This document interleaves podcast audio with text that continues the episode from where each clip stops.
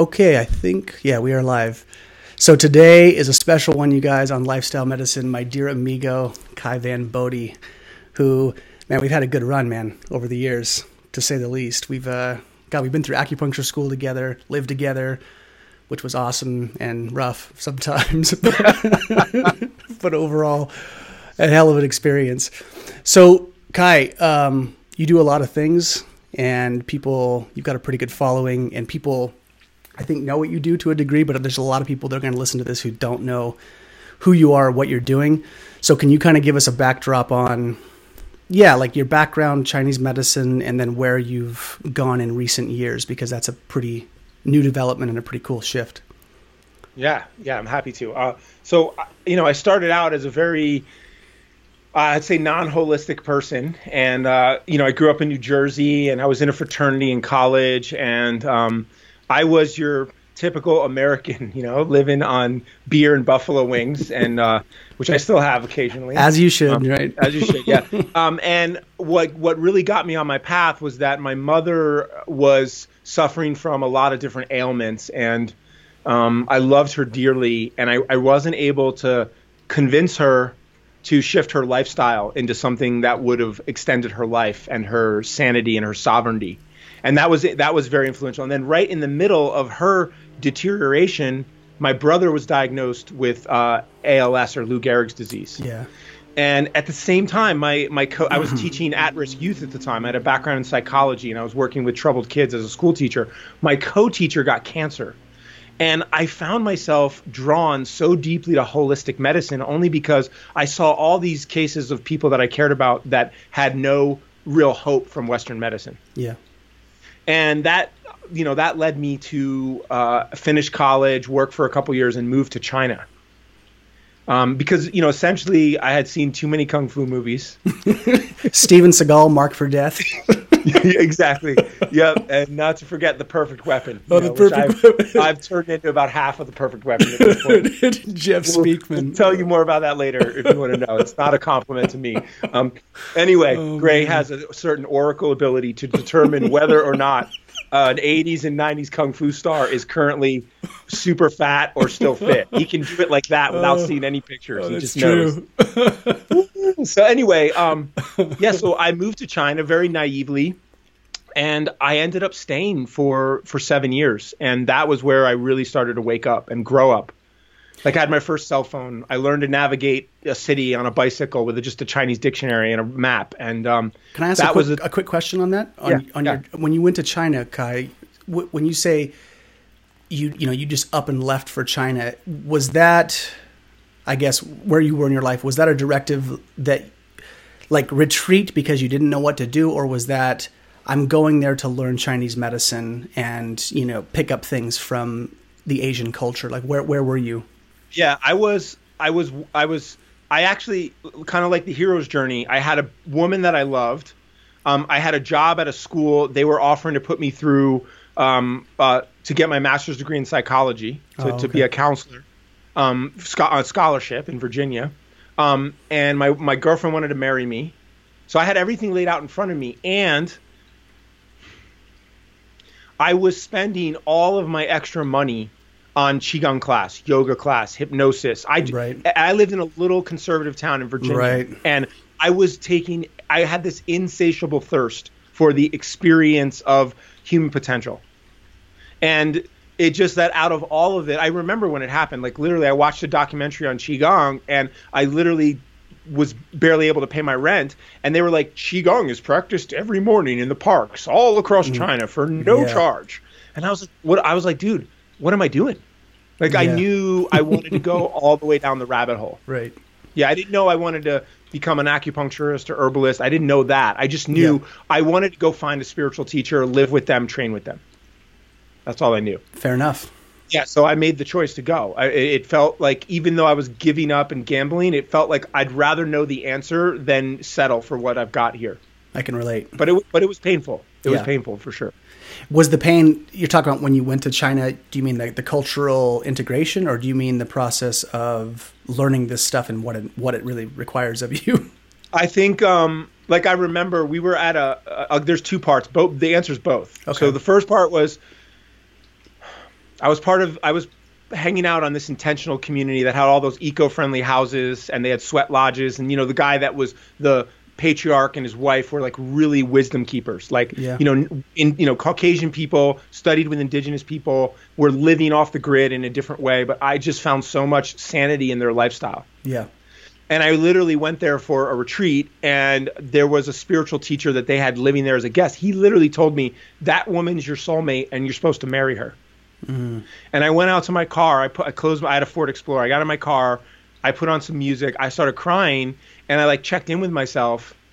And I, I, I just had this truth like even if that guy's right and even if i'm making the biggest mistake in my life my truth is i would rather go to china and find out than not Yeah. so that was the first pain. It wasn't like all signs point to go into China. Right. You know, it was just internally. The second thing was, and we can dig into this more. When I got to China, I was celibate and vegetarian, and I didn't drink alcohol, and I was sick for a fucking year. I'm not sure if we're allowed to curse on the podcast. Oh, you can definitely curse on the podcast. okay. So I was, dude, I was sick, man. It was like upper respiratory infection, and then when that would clear, I would get either diarrhea or constipation, and it just kept it, the metal element just back and forth, back and Yeah. forth. And I did IV antibiotics, I did Chinese medicine, I did acupuncture, I did everything. Nothing got me better. And then, and I'll just share this piece until Yeah. one day.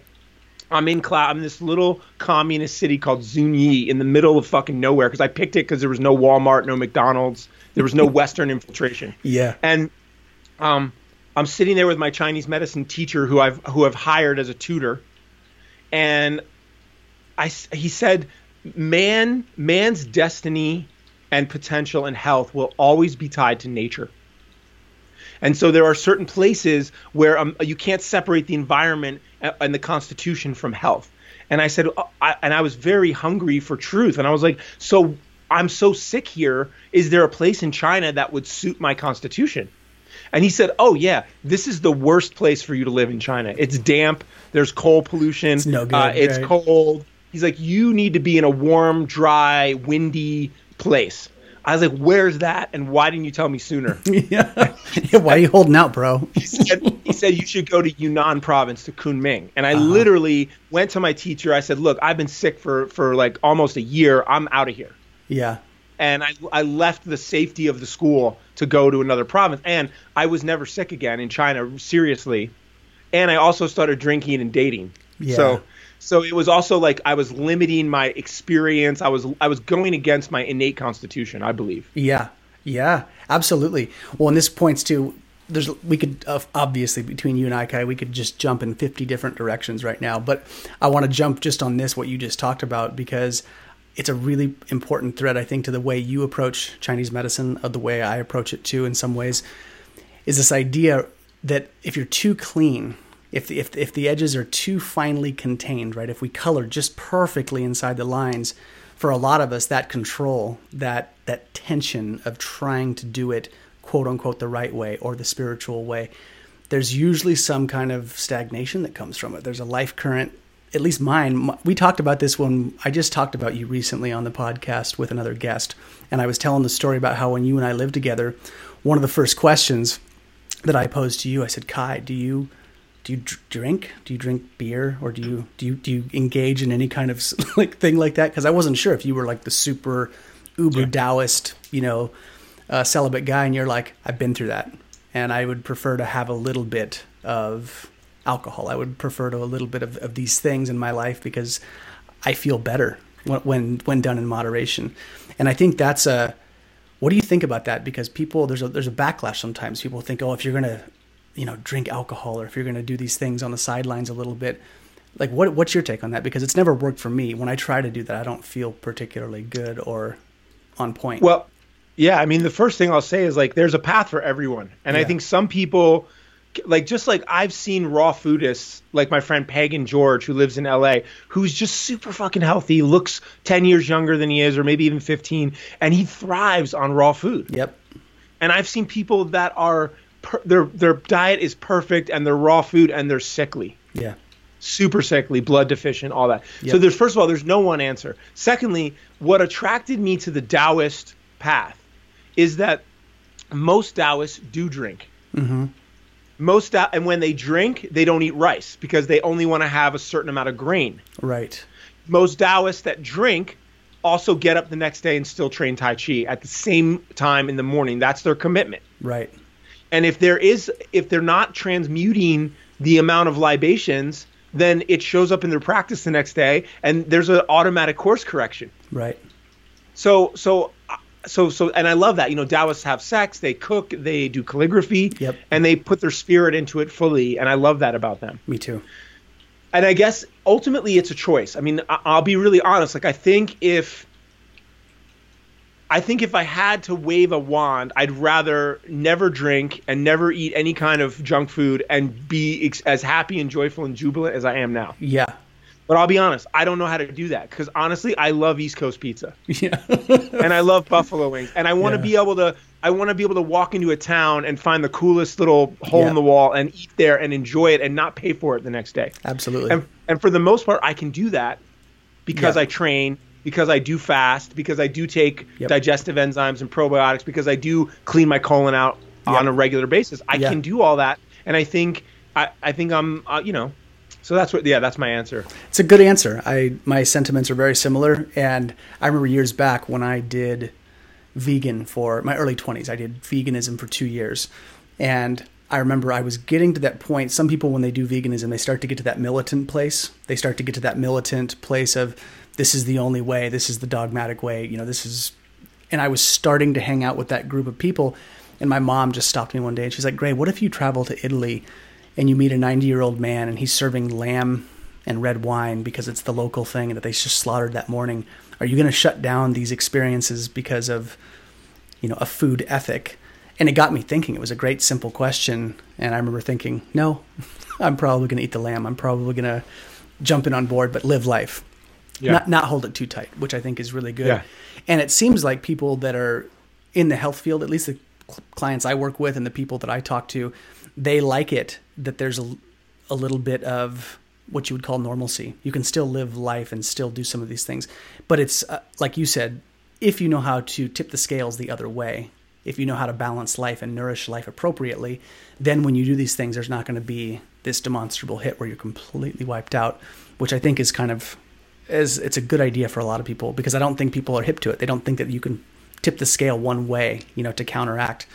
Yeah. So with um with with this you know type of thinking, Kai, and like what you're doing now, Chinese medicine, how are you applying this? Because I know you've moved into, like I said, new territory. What's this look like for you in real time now as you're working with people? Well, I just I got connected to a group of conscious entrepreneurs. And I really came in through the, one of the leaders of them, who's like a really, you know him, but you know he's. I'm not, I don't want to say any names, but he's like a really young, spiritually open-minded, but really good at business, and Yep. in my opinion, has a really solid channel to spirit. And he asked me at one point to come to an event for all these entrepreneurs and to help them understand how to have sustainable peak performance Yep.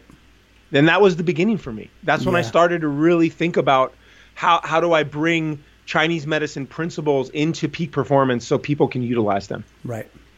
And you know that's the that's the origin of my tonic. So I think this is a good place Yeah. to start from. I Yeah. realized all they want is more energy, more clarity, more focus. More energy, more clarity, more focus. Get more shit done. Get more shit done. I realized that, and I was I like, as I looked around at biohacking, and if we need to define that, we can. But just ways of getting more out of the human body and the human mind. Yep. I saw that it was rife with unsustainable practices. They were draining the kidneys. They were lighting up the the, the spirit and the consciousness without replenishing. Right.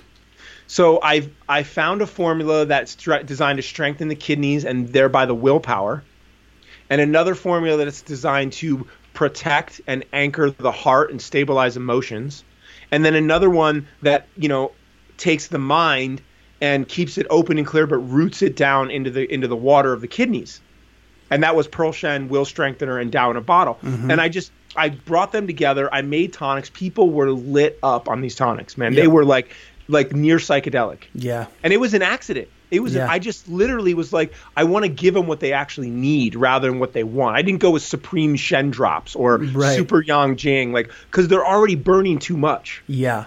So when I saw how that tonic worked for them, and I noticed that a lot of them were trapped between caffeine and cannabis, one as an upper, one as a downer. Mm-hmm. Yep. Other people, it's caffeine and alcohol For sure. I would just recognize that Chinese medicine has a lot to offer in terms of the balance of being able to have your energy, clarity, and focus and put reserves back in your bank account. Yeah. That's a big And- one. and- yeah, and I think like just knowing that you get to have both, I think that's that is the nature of my whole system is that Yeah. you get to have performance now and longevity later, and it just takes a little investment of time, learning, money, and and support. right. Absolutely. There's an educational piece in there about Definitely. yeah, how to navigate this stuff because I think a lot of people don't, especially in American culture. They're these ideas. And to backtrack a little bit to the people listening, what Kai was talking about. So the Dow in a bottle. Um, what did you say? What were the other two? Uh, it's called Will Strengthener now, Uh-huh. and then the other one is called Pearl Shen. Pearl Shen. So these are formulas. These are herbal decoctions that you can get through Ron Teeguarden, who's a master tonic herbalist. He's just an, probably the best tonic herbalist I think probably in the world. He's just got quality that's amazing, amazing product. So these things that Kai is talking about are these these formulas that people take that address different aspects and different or, different organs, different um, emotional pieces. And the piece that Kai touched on, which I think is important to consider because Western medicine doesn't really have a counterpoint, is that when Kai was talking about the kidneys and willpower, the Chinese medicine, the way they see it, is that the emotions or the, the spirit comes through the prism of the flesh, it comes through the body. And then or, different organ systems process different emotions. And so the willpower is housed by the kidneys. So one of the things that's cool about your work, I mean, and I love about Chinese medicine is when you see people that have no willpower, you know which substances, herbs, and thing and lifestyle practices that will actually replenish the kidneys from a different lens, because people don't think about that. You know, beyond eating corn silk and you know doing some you know baking soda and water to clean your kidneys. There's not a lot in the West in terms of looking at it through this other lens, so it's really powerful. So now that w- with these tonics, what are you seeing in the the entrepreneurs that you are working with? Give me some of the yeah, I would love to hear some of the feedback that you've seen and heard from people who are pushing really hard and then with the inclusion of some of these Chinese medicine principles, what are you seeing in their in their bodies and their experience? What's happening? Well, I mean, for one thing, you can make them just like you've been getting into functional medicine testing, and most mm-hmm. of my most of these entrepreneurs at some point get functional medicine testing if they're going to work with me for six months or so. Right. But but I, I think the key is that for them, what's appealing is that they can just add. So so our culture is all about addition Yep. do more, take more. That and that is probably unsustainable for the most part. However, if I'm if I want to like plugging into that mentality, adding a tonic is like the easiest thing you can do. Yeah. That doesn't take much effort and time. That will actually take the place of your morning beverage of coffee or tea. But over time, we're going to see their adrenal levels improve. They're going to start to sleep better they're going to start to have less of a energy lag in the afternoon. This is all things they've reported. Right. They're going to not need a second cup of coffee in the afternoon. Um, and I think the I think the biggest the biggest thing that I notice, and this opens up the whole door to adaptogens, is that after about three weeks of steadily drinking a morning tonic with the right herbs, they start to experience that they're dealing with stress in a different way Yeah. something happens that they would normally have a painful or unresourceful response and now all of a sudden they have a nuanced response to it That's exactly right. and and that's phenomenal i mean that's what an adaptogen is right it teaches the body to improve an it's a non-specific response to stress so literally improves how we handle uh, toxic stress in the environment like Yep. that level mental stress and emotional stress Right. adaptogens are able to do all three. And I, I love diving into the science of that. But basically, as your adrenal reserves are replenished, you have more immunity, more patience, Yep. more ability to stand in the fire of uh, stressful stimulus. And not just have one reaction. That's a that's probably not a resourceful. Re- you have a choice Yeah. of reactions. Yes. Well, you've got more. You've got more in the tank to play with. You actually have reserves where you're not just going to be falling into depletion or overtaxing the bank account. So, Kai, when we're talking about tonics and we're talking about caffeine, people, you know, I talk to people about this idea, but I would love to hear your take on it because there are people listening that are saying, "What the hell is a tonic?" First of all, and two, what's wrong with just drinking Red Bull and coffee to keep my energy up? Because that is the stimulant sort of thing that we do. And not to mention, Adderall is circulated so heavily through the culture. There's a lot of speedy, fast methamphetamine type stimulants that we are sort of addicted to. So when people say that to you, well, why can't I just drink Red Bull and you know, and coffee and have that be my energy for the day? What's the what's the cost of that, and where where and why are are uh, tonics superior in that process? Hmm. Well, I mean, like it, it's like a story. Um, caffeine has no innate energy in it. Caffeine goes to the kidneys and tells them to release adrenaline. Yep. It's actually it's actually to- a toxin. Mm-hmm. That's part of how adrenaline gets released. Yeah. Now, I happen to have a I have a good relationship with it because there's ways to mitigate that. Yep. But ultimately, caffeine and coffee, especially, are, is going to on on a long term basis, it's going to make your bones less dense. It's going to increase inflammation in the body. It's going to lead toward early stage adrenal fatigue which means that you're going to be weaker, more tired, your immune system will be compromised. So, it, like caffeine and Red Bull are not a sustainable pathway yep. of energy. You will eventually pay a price. Yep. So that's just that's just truth. Like you want to, you can check me on that. You can research it, but that's the truth. yeah. So, so um, and then Red Bull, you have sugar, so you now you have diabetes and a tendency toward um, metabolic syndrome, which is just like all of the stress chemicals are amping up, and you're kind of pre-diabetic, pre-heart disease. It's all of these conditions that um, ch- uh, in Japan they have a diagnosis of like hyperactivity of the autonomic nervous system. That's a diagnosis that they'll look for in the 30s and 40s, to, uh-huh. to, and they'll use natural methods to offset it. Right. Right. Okay. It's basically like there we don't screen for early stage adrenal fatigue. We don't screen for that as a yeah. standard practice in Western medicine. Correct. But we can we can know. So so what's the what is a tonic and what's the value of a tonic? Tonify means to strengthen the function. Caffeine does not strengthen the function. It just causes the body. It does by causing the body to release, but the function of the kidneys is actually depleted. Mm-hmm. So the the next best level is if caffeine is like a soldier that's going to go rally the troops inside your body. Adding a tonic is like sending that sending that caffeine with a backpack yeah. of food and rations. and as those soldiers come out of the kidneys, he's feeding them. Yeah. And he's gonna, and then when the, the kidneys are depleted because they've dispatched their soldiers, he's gonna even put some soldiers and food back in the kidneys so that they're they're more up to strength. Yeah. So that's like so like L-theanine is going to mitigate some of the pro, you know the problems that caffeine has. It's going to lower the dip, increase your focus, take the jitteriness out, and most importantly, it's going to clean up the cortisol arc. Yeah. Now, one thing that we could do a whole podcast on, I'm not prepared for it today, but co- cortisol is not the enemy. Mm-hmm. You need cortisol to wake up. You do. You need cortisol to get shit done. Right. Chronic levels of cortisol in the body constantly. That's the enemy. Right. So now tonic herbs or some of these adaptogens we're talking about, even beyond mitigating uh, the cortisol spike and then also the drop of energy, these are actually things that after a week, two weeks, three weeks, four weeks, are you're going to actually have more net energy in the body than you had before you started taking them. So 100%. these are literally deposits in the bank account. Yep you're not expecting to feel it on day one. You're feeling it around day 21. Right. And and day 91. And now it's really and, and that's another piece is like understanding how long herbs take to build up and have their have yeah. the result in the body. That's important to to know and to understand.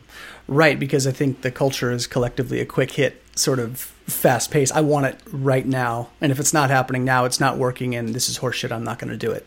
There's Yeah. And yeah. the other side, the other side of that, with some of my entrepreneurial clients, is that they're taking five hundred to thousand dollars worth of supplements a month, and they don't even know what's doing what anymore. Right. So right. that's the opposite person that just throws right. money at herbs and nutraceuticals, and they can't even make a connection between that that that money and any positive benefit in their life. Someone told them to take it. Right that's something that I'm I'm working to help them understand to like go down to the minimum doses of what's actually moving the needle and evaluate it. Well, and it, it's less overwhelmed for the body. there's so you know the, the body has to process the physical body has to process all of these different things your liver your kidneys everything's processing everything it's like using too many acupuncture needles or or over, Right. overloading the body the same way right you have less is often more well i can tell you because you were the first person to get me into tonics i mean we learned about them in school and there was exposure to them. But when we were living together, I remember you diving really deep into Ron Teeguarden stuff, and you were, hence your your nickname Latte, because you always made those amazing tonic, creamy beverages with all these amazing, you know, coconut. coconut milk and herbs and cinnamon and i remember thinking like good god like these are delicious first of all which is i think really important to get people to increase compliance is when things taste good because if they taste not- terrible Yeah. you don't you don't go for it at all. Um, you want to interject? I have more to say, but yeah. No, yeah, no, same. way. I just want to say like that's part of what you t- what's part of what you taught me through your Lillian Bridges transmission is just like how the positive neurotransmitters that are produced by the joy of drinking a beverage that that tastes good Yes. is by itself by itself has intrinsic value. Oh yeah, So now even if even if that beverage was neutral to your health, correct. but but you felt good and you were happy and Yes. it tastes so there's like all that ling or whatever you want to call that you know Yeah. now add and i really think this is kind of the essence of who i am now add on to that that it's tasting delicious and it's going to give you energy now and your adrenals Yeah. are going to be replenished oh Yeah. Shit dude that is a that's what i call a value proposition right oh there, yeah, dude. oh yeah. Well, Yeah. it's it's a it's a win win because Right. if you're a foodie like myself and yourself, who we love food, eating tasty things, I think that's a huge piece, and it's true for a lot of people, even if they're not foodies. Just the fact that it tastes good and can be good for you, I think, should be the high aim of a lot of health advocates and people who are cooking and doing these things. But I can tell you that when I started dabbling in tonics, there was a there was a trend that I would notice pretty quickly that would have this huge uptick in certain areas of my body, right? Like libido would go up, mental clarity would go up, uh, physical strength or or um, endurance would go up. There were all these things that would kick in, and I was always amazed the way my body responded to tonics was I would take a tonic, you would give me something, right? And say, "Here, Gray, try this. See what you think of this." And I remember after a while, I started to identify some key things that were simple things too, like ginseng. That was one of my power herbs where I thought if I take ginseng, there's a very consistent rhythm with that. And when I wouldn't take tonics for a long time, I would take a tonic. I would, you know, put my ginseng and whatever else I had in there. The first three days, I felt like it, I was on drugs. Like it, it felt to me my mind and everything was stimulated and i actually felt as if i had taken something in that was doing something very positive and then after three days it would sort of get quiet and then for about two weeks i would be at that quiet level and then like you said at the three week mark then there was this sort of upswing and then that would stay if I continued to take the herbs. But it took my body, there was a first initial hit, my body would plateau and then it would swing back up. And like you said, it, it was about three weeks. Three weeks was about the time where I started to notice my body is just better equipped in handling, you know, what I'm doing and, and how I'm going. And what do you think, Kai, for people that, that don't have any exposure to tonic herbs and they don't know where to get them, they don't know how to research about it.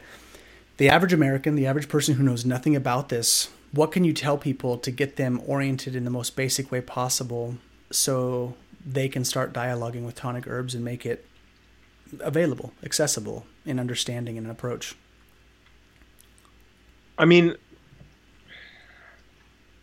if you have a degree of interest and intelligence, you can research uh, a, a little bit about the. There's like there's 12 adaptogens that are, are officially declared adaptogens, something like that, 10 to 15 ish. Yep. And an adaptogen has to uh, pass three tests, which is one, it has to be non-toxic uh, and it has no toxicity. Um, number two, it needs to have a increase the body's response to stress, right? And then you know number three, it should play nice with other herbs. It shouldn't have any contraindications with other major tonic herbs. This doesn't count when you're getting uh, herbs from your acupuncturist because the the tonic herbs all play really well together. That's Yes. part of their it's part of their uniqueness. Um, so if you stay in those top 10 or so adaptogens and you're willing to do some reading, you will very quickly figure out that if you tend to be overstimulated, but you know your adrenals are tired and you have trouble with sleep, but you also need to perform, you're in the ashwagandha category. If you get short of breath and your kidneys are weak and you tend to be lethargic, you're moving toward rhodiola. And, and you can just start to look at it. You know, rhodiola also detoxifies the lungs. Cordyceps, adrenal tonic that also protects the liver.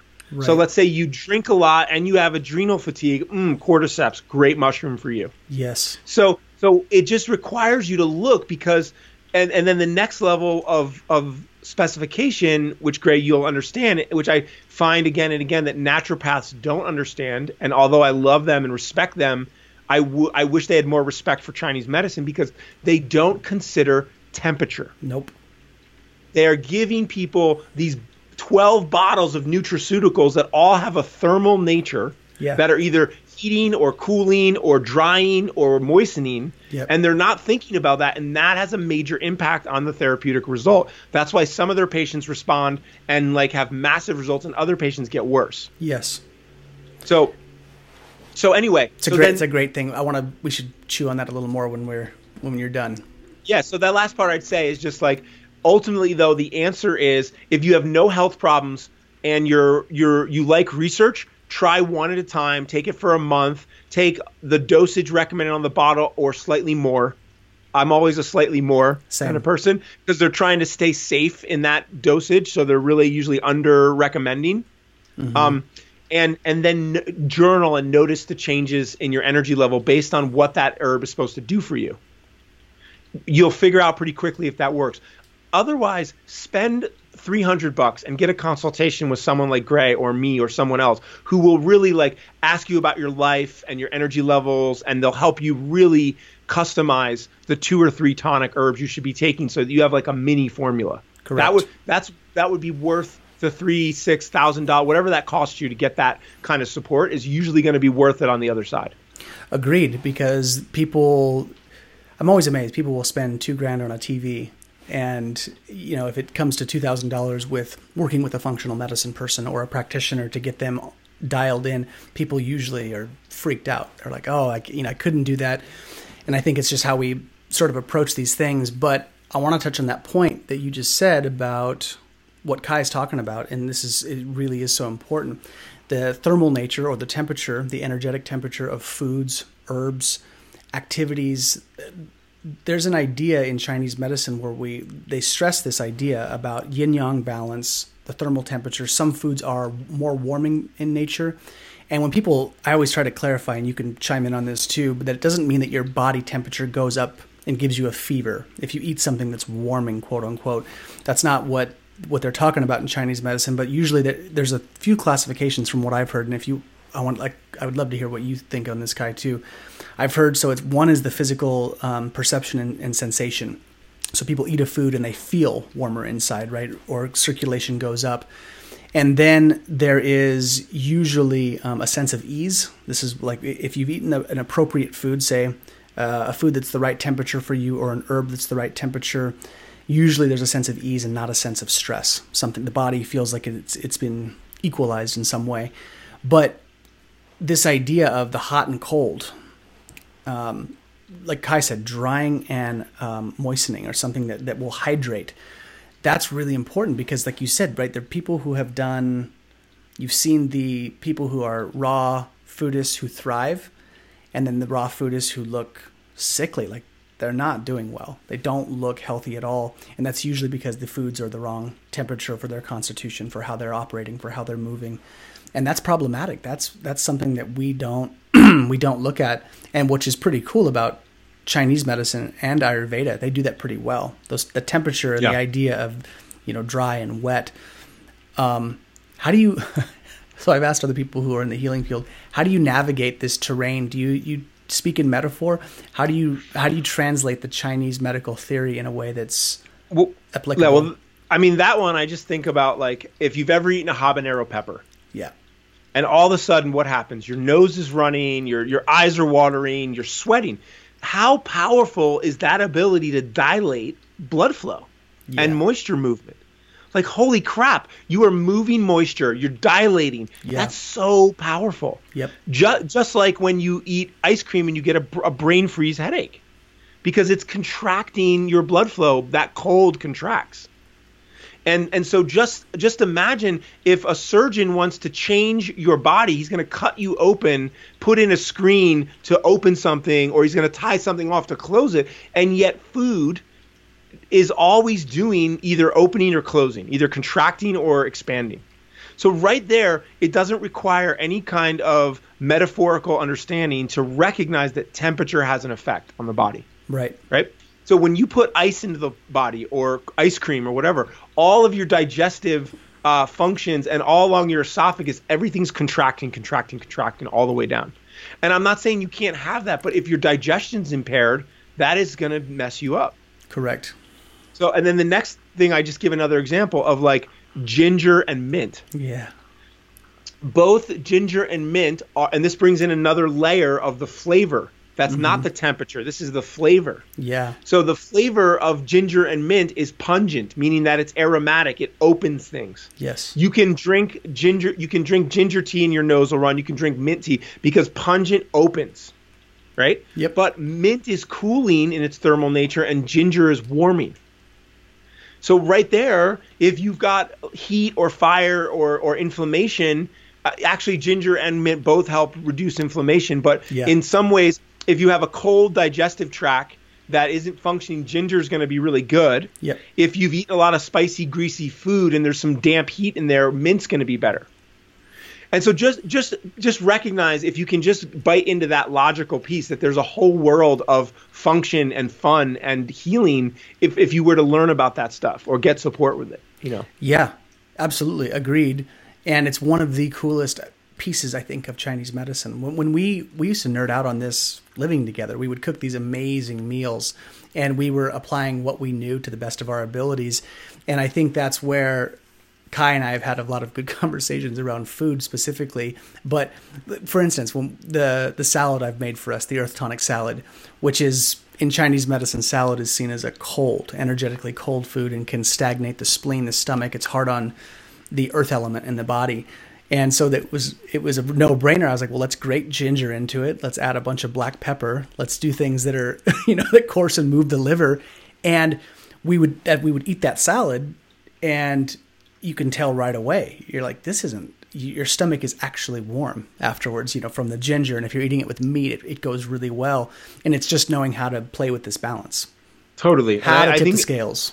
I think I think you know, like I love the name of your podcast, Lifestyle Medicine. It's like you can have the all the good things in life as well as your health and feel and feel good and energized and it, there is a price to pay and it's just the learning the learning and the skills like i loved you talking to uh, taylor about cooking and how learning to cook is is like such an asset to a human being if they can take the time to do it yeah. because your food is your foundational medicine yeah and if you can make it delicious, if you can modify it to what's going on with you and what's going on with your body, yeah, I think it's awesome, man. So yeah, I love it.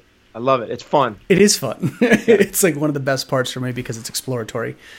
So, Kai, what do you think with all of these these things that you're doing? Working with you're working with entrepreneurs, you are educating people on adaptogens, so getting them to adapt and to handle stress better as you're doing this and moving Chinese medicine knowledge into what I would call the modern American culture and helping people in that way, how do you find the balance between? Because I know at your heart, just from us getting into conversations, how you're so devoutly um, aligned with the tenets of Chinese medicine, the philosophy, the actual approach to the medicine.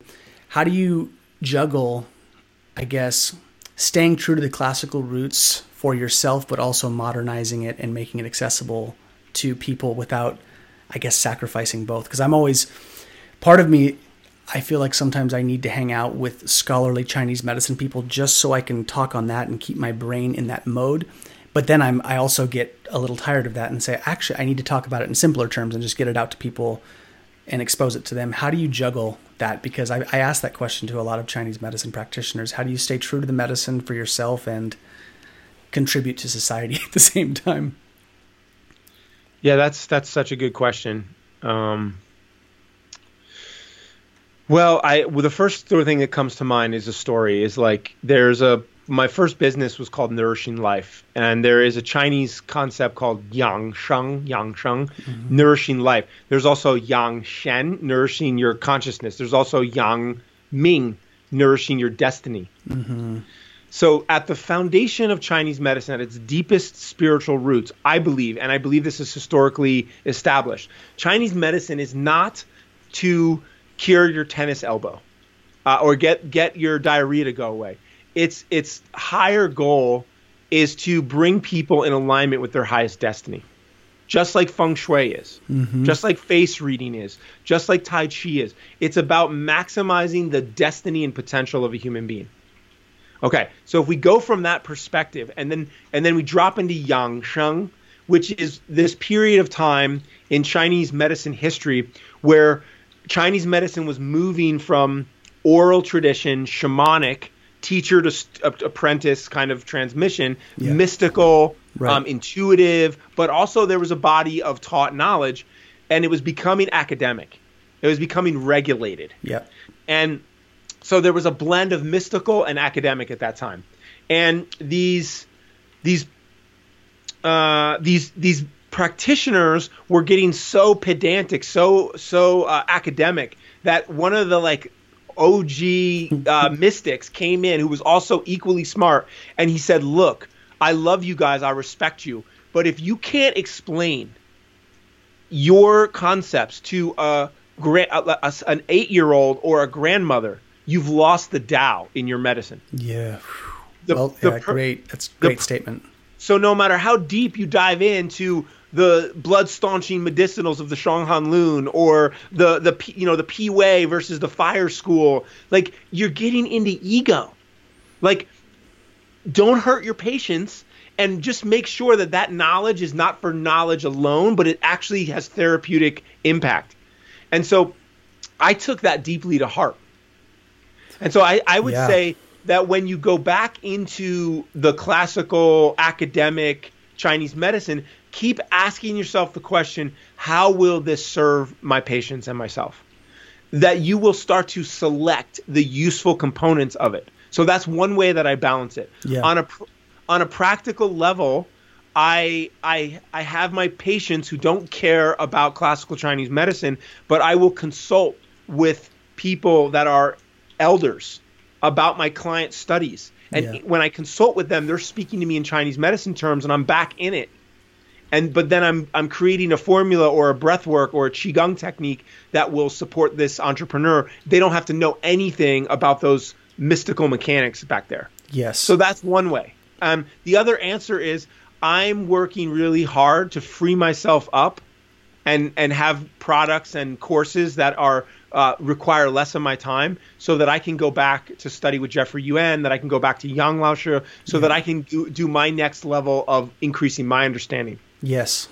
So so the other answer is I'm not balancing it very well like, because I really I really want to go back. It's hard. You know? I mean, yeah. it's, it's hard, man. It's it's difficult to continue to self-educate and continuing education with teachers and masters and also give to the general public in a way that's relevant. That's not just making them zone out where they're where they say I don't I don't want to hear this, right? I can't follow the philosophy or the ideas.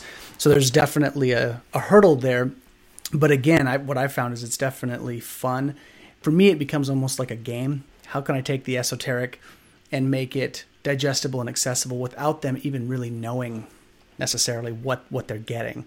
Putting it in digestible terms, I think, is really it's, it's important for sure. I think, Gray, I think one of the things that I, I love about you the most is that you value beauty and metaphor and art. Yeah. And you also value practicality and functionality. I do. And yeah, and so so I love that because for me Chinese medicine is beautiful. But it's beautiful because it works. yeah. But but there's like a like a poetry and like if we're I I just like to cap off this part of yeah. adaptogens as we maybe move into something else is just like I don't know if you remember the quote I sent you about how like on the metaphorical level, on the doctrine of the signatures level, there's this teaching that goes into Greek medicine, Chinese medicine, Middle Eastern medicine, shamanic medicine, that plants develop their adaptive capacity to survive in nature through yeah. drought, through uh, heat, through floods. And those most valuable plants, that, that, which bears themselves out in their pharmaceutical testing, are ones that have endured great hardship. Yeah and it's in their plant's ability to adapt and survive that the phytochemicals and the alkaloids and all the other active chemical constituents are produced at higher levels. Yeah. And so literally these plants are lending us their knowledge and their wisdom of how to survive. That's and it. it's, it's it's a spiritual transmission. It's a wisdom in them. Young plants won't won't have it. And so in the same way that that metaphor from from shamanic herbalism is now true in modern chemistry yeah. there are there's so many places we can look for that metaphor in our life you know like we can talk about hormesis like the fact that when we undergo hardship physically cold showers fasting it turns on the body's evolutionary capacity. Yep. So we could have learned this from chinese herbalism if we were looking there. Yeah. Yeah. So anyway um, yeah, I think we, we got to stay with the beauty, and you do a great job of helping people fall in love with the metaphor and the poetry and the art. Yeah, I try, man, like, because I think that's what's kept me in it. Um, I think the the this Chinese medicine as a system is just fucking elegant, and you know it. I've seen it, and there's so many things I don't know about it right? There's a, it's a universe in and of itself. There's only so much. The Chinese say you need multiple lifetimes to master all of Chinese medicine, and I believe them. It takes a long time to get everything in order, but those pieces have spoken to me. The art, the elegance, and the simplicity. A lot of it is uh, there's a lot of simplicity in Chinese medicine that is pretty straightforward and directive that I really like. And I think that's the piece that I thought, well, it's probably doable to make it digestible for Americans. It's worth a shot at least because that practicality is in there. Well, Kai, let's talk about this. I want I mean I definitely want to talk to you about Tai Chi because you had mentioned Yang Lao and going back to to to study with him. But talk to me about what you've seen I guess in your own practice with Tai Chi, how it's helped you, what's you know, what's yeah, what's good about it? What do you struggle with? I would love to just yep. hear your stuff on Tai Chi because yep. you and I both share this. And I should, I need to give Kai a shout out here. The, the, the Tai Chi form that I teach from Yang Lao Shi, I'm only teaching it because Kai took me to China, translated for me as I asked way too many questions because I didn't speak the language. I'm like, Kai, what did he say? Say it better. No, no, I know that's not what he said. say it again. But Kai, uh. Kai translated for me and took me there. And, you know, I was able to establish and learn because of you. So, you know, many thanks, man, because I've got, I've got, this summer is four years with my Tai Chi students who've been studying the, the short form and they're, some of them are getting just, dude, four years. Like they've been sitting with this form and they're starting to get really good. Dude, it's cool. I'm telling you, we should do a long form intensive. Like we should yeah. have, because, you know, it's, you know, the, so here's the thing with Tai Chi, you know, it's a frame, it's a framework. And, I'm going to give a shout out to my current, like one of my current mentors who I, I just absolutely love and respect is Dr. Roger Jahnke. He's mm-hmm. over 70 years old. He has the Institute for Integral Tai Chi and Qigong. And one of the things that I had learned from Yang Laoshi that Dr. Jahnke put even clearer words to is Tai Tai Chi, which is actually Tai Chi, is is refers to a symbol which we call the yin yang symbol. Yeah. That's not called yin yang. That's called the taiji tu. The, yep. the the the the the great ultimate picture, and it represents duality. It represents the complementary nature of duality. And so Tai Chi is a martial art based on a philosophy. Yeah. And when you separate that, you lose so much value. So in and the style of Tai Chi that the Gray and I practice, when one hand goes up, the other hand goes down. The high hand, the yang hand, is on the is on the side of the body that's rooted or yin, and it has more weight in it. And there are all these balance-based principles that are that are programmed into the form and they have a function of balancing the flow of blood and functional energy in the body. Yep. They have a they have an they have a impact of balancing the left and right hemisphere of the brain. Big they have an impact of of balancing the heart's electromagnetic function of beating in a slower, more comfortable way. They balance the sympathetic and the parasympathetic nervous system. All of this is intrinsic in Tai Chi because it, it's based on the fact that the ba- the complementary opposites in our world. Okay, so what, what the fuck does all that mean, right? What, what, what am I saying? here? What I'm Which- saying- which I what love I'm saying is that if you don't sleep, eventually you will pay the price in your performance during the day. Yep. If you have sex too much, there is a law of diminishing returns. You will eventually not even want to have sex, and on very least, you'll feel tired and depleted. Right. Some of your neurotransmitters, compassion, will be depleted. So it is this deep philosophy for bringing peace and balance to a human being by understanding that we are in a world of duality. Yep. And it is so incredible. And I'll, and I'll say the last part is that if, if you, and this is a new revelation that I've had, Grant, and I'm not sure if I shared with you. I don't know. Yeah. Is that- laid on me? So, you know, I used to think Tai Chi was only for certain people. And I've realized more recently, and this is a spot that Gray and I have a slightly different approaches, that for me to function, I need a little bit of the hard aspect of martial arts to run fa jing, to run fast movements, to get a little bit out of breath and then slow down, which is why I've gravitated also toward Chen style, which in its base form has about 20% of the movements being fast emission of force and then goes mm-hmm. right back to slow. yep. What is what is that type of martial art teaching us? It is teaching it's one of the few things in the world that teaches you to run the hormones of get shit done and the hormones of relaxation parallel. Yeah.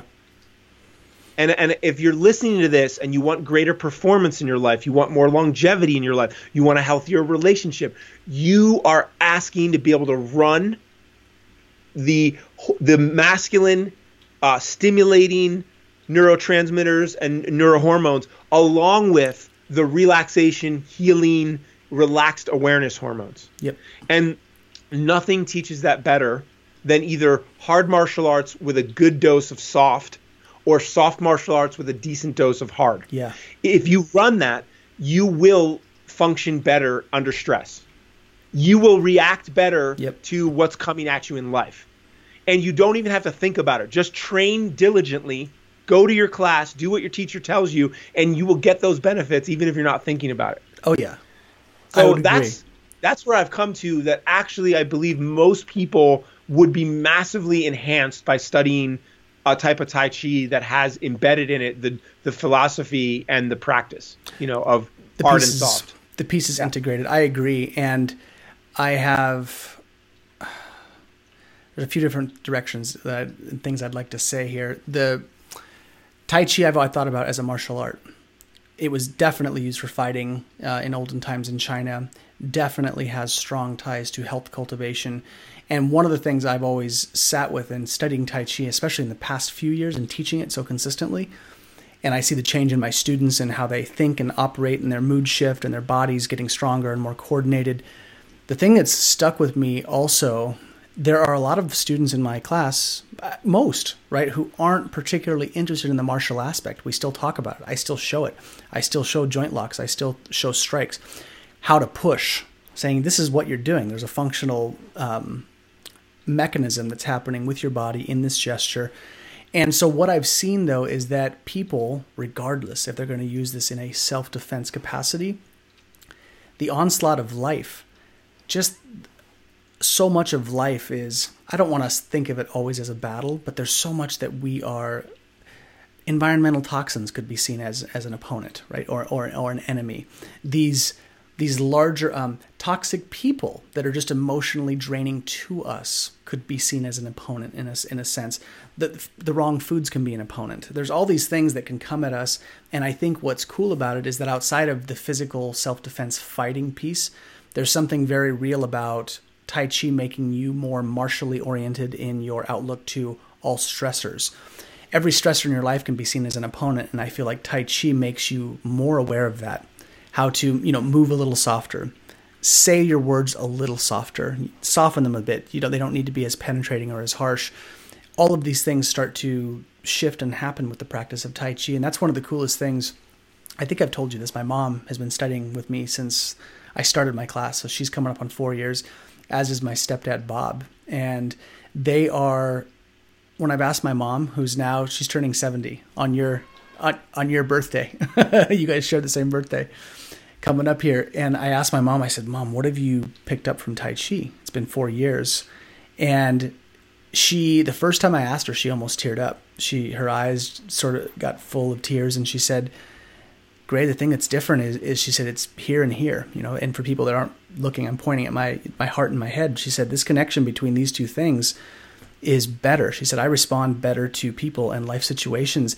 And my, you know, my understanding of how I look at the world political things, things that used to really stress me out. She said, I don't respond nearly as harsh as I used to. And I'm more, she said, I'm more at ease, I'm more adaptable. And I thought, God, I mean, that's at the crux of what Tai Chi is, is, in its movement, right? Don't yep. force, don't push. Be yeah. receptive, listen through contact, force, um, all of these things. And I completely agree with you, man, to, to touch on that point of the hard and soft.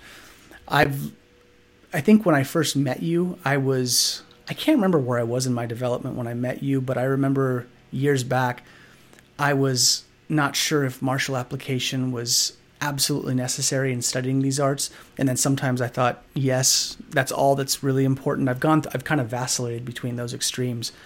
And now with Tai Chi, I do a lot of muscle testing. I do a lot of when we're holding a posture, I come by and I press on people and say, is your body structurally sound, right? Is there is could this posture actually hold some kind of physical strength?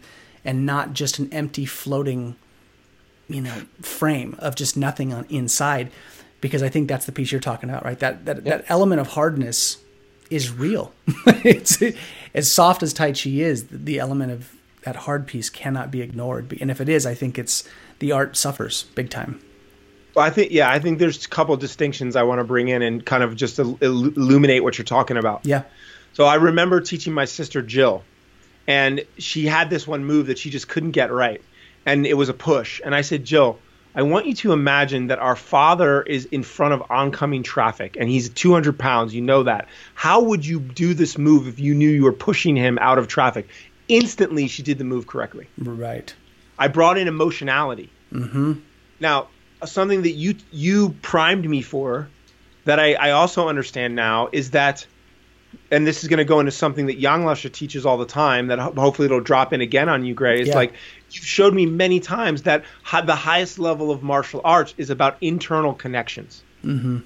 And so if someone's in a posture and you press on their upper hand and it's not rooted to their back heel, the hand collapses, you know, because you're only using the muscles of the arm. Correct. Or the same thing if you push like you were just you were demonstrating one of your videos on Facebook if you push with just your triceps, that's not even close to pushing with your whole upper torso, which mm-hmm. is not even close to pushing and sinking and getting into earth energy. Right.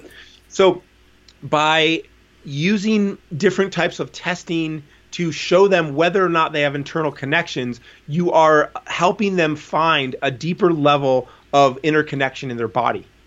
Okay, now I, let me go poetic for a second. Yeah, please do. okay, so the teaching in the Tao and from Yang Laoshi is that the fundamental alchemy of life is fire and water. Mm-hmm. Okay, let's say you don't have any idea what that means. The Earth was a ball of rock and ice with no life on it, and it got caught in a orbit of the sun. And the, the warmth of the sun, as, as Earth got drawn into its magnetic orbit, it started to slowly, over a long period of time, warm up. Until the point where the mag where the, the Earth's moisture became water and steam, and that steam became the atmosphere. Now there's a there's it's slightly not this is slightly simplistic because somewhere in that concept there's a magnetic field that came about. Yeah. So th- there had to be a magnetic field. Now, whether that came from the core of the Earth, whether it's a hollow core or a magma core, or whatever, we can talk about that. But regardless, there is no life in a planet of ice. Correct. And there is no life in fire life occurs when there's a balance of moisture and warmth. Yeah.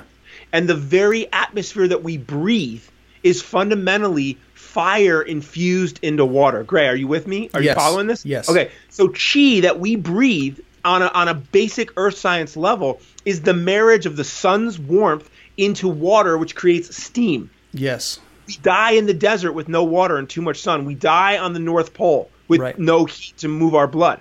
So this is just truth. This is basic truth. Now, in the metaphor, in our body, our spirit is the fire, our consciousness is the fire. Yes.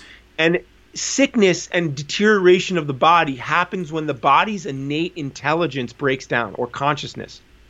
And death is when the body when when the spirit or the conscious leaves the body, there's no organizing principle, the body deteriorates back into the earth. Mm-hmm. Right? Definition of death in Chinese medicine, separation of yin and yang. Right. Spirit leaves body, body deteriorates. Okay, so here's what Yang Laoshi said all the time. And to, and to give Yang Laoshi to everyone listening is our teacher in China. Yeah. So teacher Yang. Teacher, Yang. this is what he would always say. He'd say the, the health and longevity is based on the integration of the mind into the body. Because the more deeply you penetrate your consciousness into every cell of your body, the more intelligent your body becomes. Mm-hmm.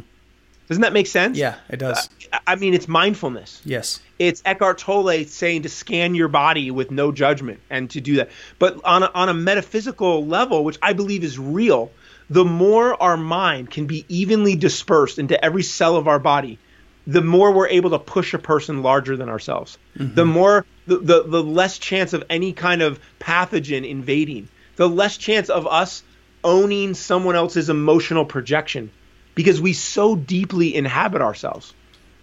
Yes. And so I, I, I believe that high level martial skill is t- is requires the mind to be so deeply in in every part of the body to create that internal connection that the side effect is health, emotional resilience, presence, increased immunity. Yeah. That it, that is a byproduct of mind body integration. Yes.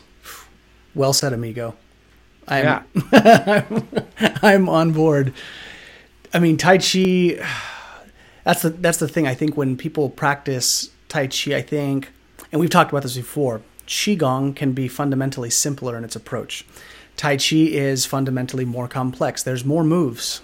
There's more gestures. There's more things happening with your body that you have to track. But the payoff in the end is this repetition of the same gestures that you pick up a sequence, you pick up the movements, and they do have an innate intelligence built into them.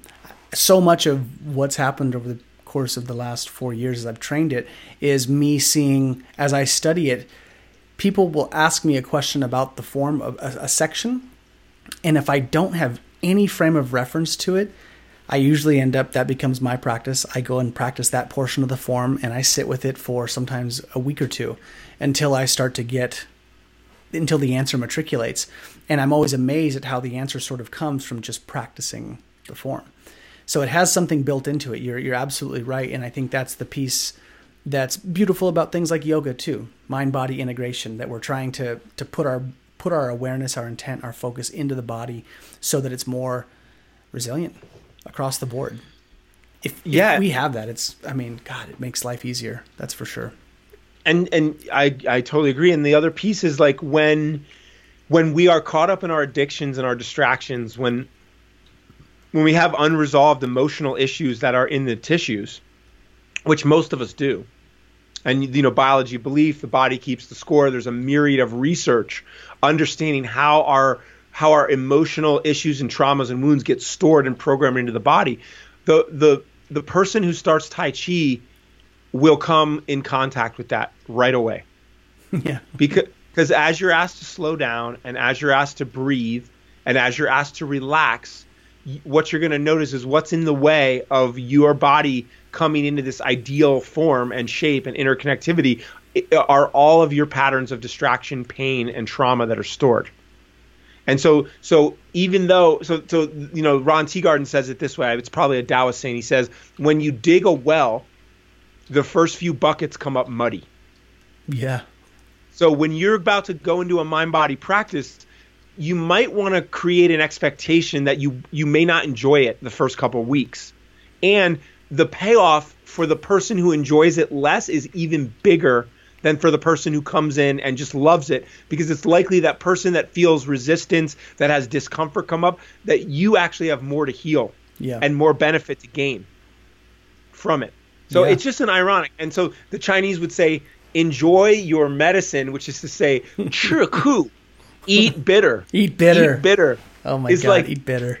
you know, when you do horse dance and you- your mind really wants to go somewhere else, that's the medicine right there. You know, so anyway, I'm not trying to scare people away from Tai Chi. I'm just saying that No. uh, the things that don't feel good are often where your next breakthrough comes from. Interestingly, and I'm a pleasure-seeking person, and I, I, but I have to admit that a lot of times, if there's discomfort there, there's probably a gift on the other side of it. Oh yeah, and and I think you have to balance those two forces. I feel like to maintain any level of sanity and health is that you've got to.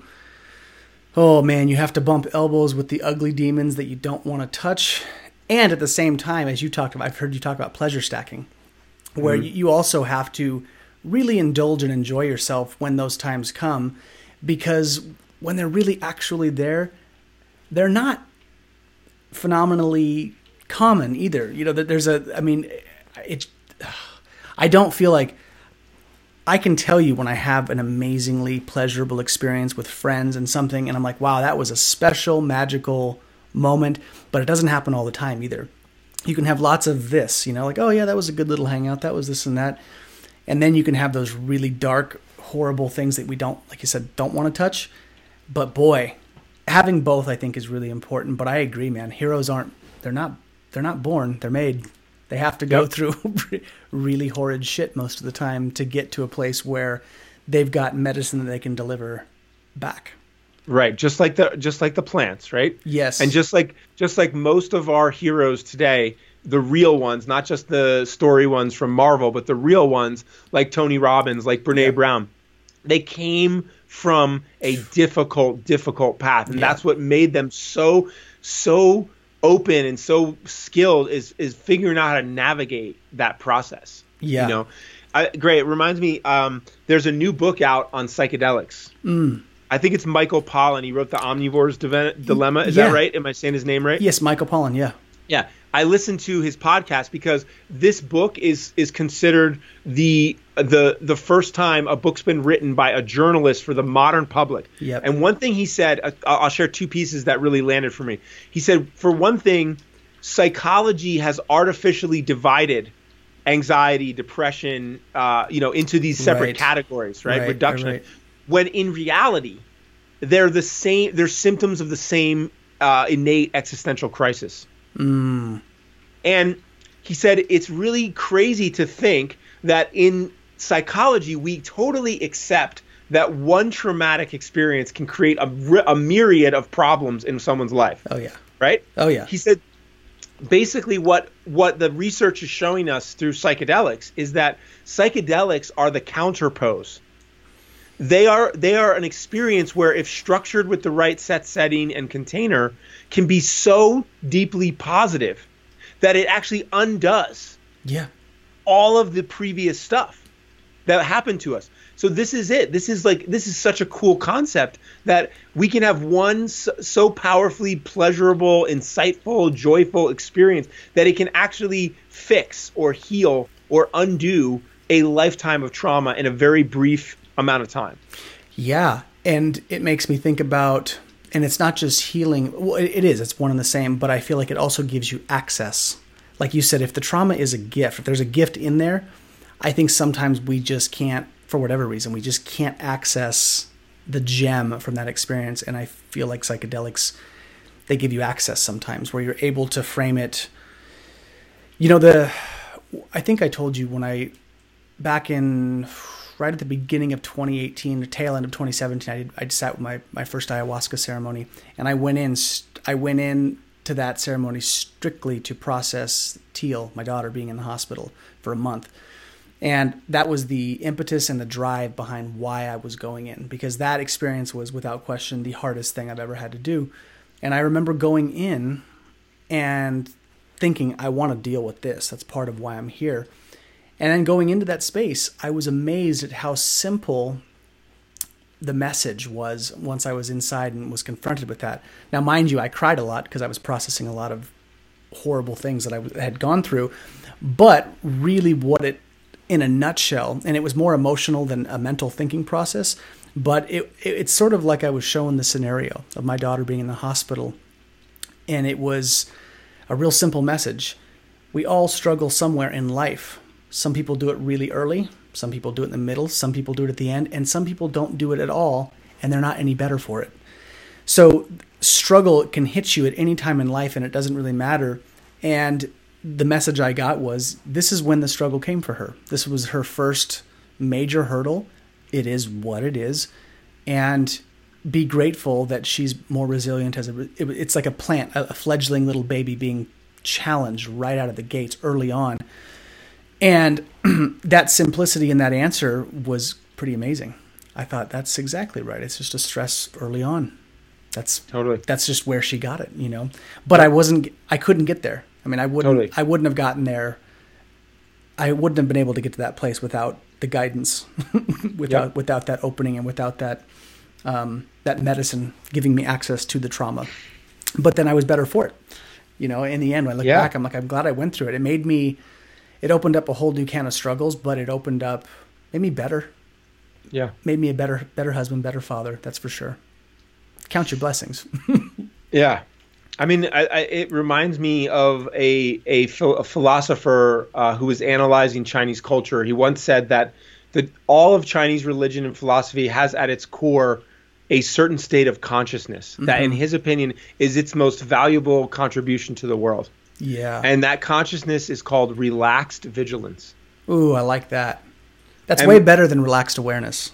Yeah, relaxed vigilance. And, yeah. and what I what I realized, I just had an experience recently where I was under the influence of psychedelics and I was I, I was stricken with grief and, and missing of my mother and my brother mm. who passed away.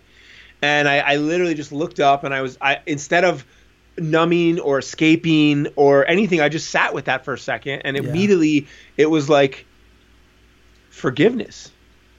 Wow. And I was like, oh. And so then I just brought my brother into my mind. And I was like, wait, is it me that needs to forgive him or him that needs to forgive me or what is it? and then I was like, I just went literally like, oh, I love you so much, Todd. I forgive you. I forgive you. Please forgive me. Please forgive me. Like Ho'oponopono, right? Yeah. Like I just ran and I could feel him coming closer to me.